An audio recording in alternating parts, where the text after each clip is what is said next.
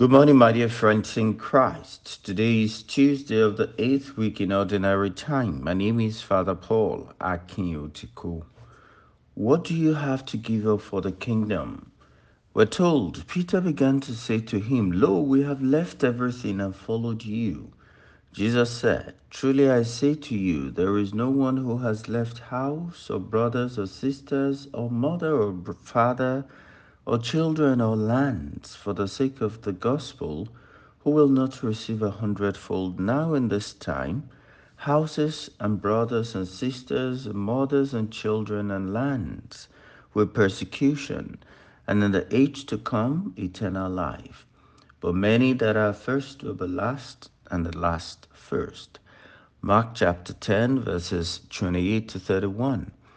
Dear friends, today Jesus raises the hope of his disciples after he had told them yesterday that it is hard to enter the kingdom of God.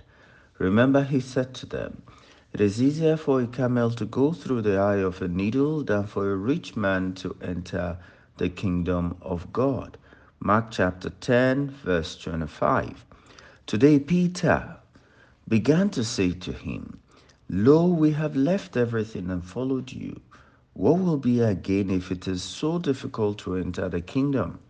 It was in response to this that Jesus mentioned specific things. For he said, Truly I say to you, there is no one who has left house or brother or sister or mother or father or children or land for my sake and for the gospel who will not receive a hundredfold. In response to Peter, Jesus talked about specific things that will be rewarded.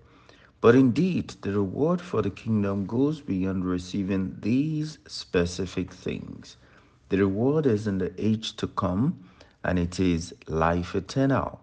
The key word or idea here is in the giving up of things for the sake of the kingdom.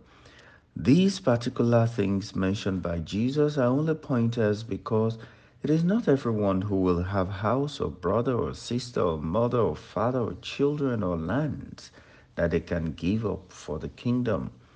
What the Lord is asking of us is to give whatever we can afford, whatever we have for the sake of the kingdom. This can include sacrifice of time, sacrifice of self, gifts, whatever uh, we have in view of the kingdom. Giving up something for the sake of the kingdom is what we are expected to do. The kingdom is to affect our lives. This teaching is coming at the right time, a day before the beginning of Lent. Let us spend some time today asking ourselves what we can possibly give up for the sake of Christ. God bless and give you the reward you need for giving up something in view of the kingdom.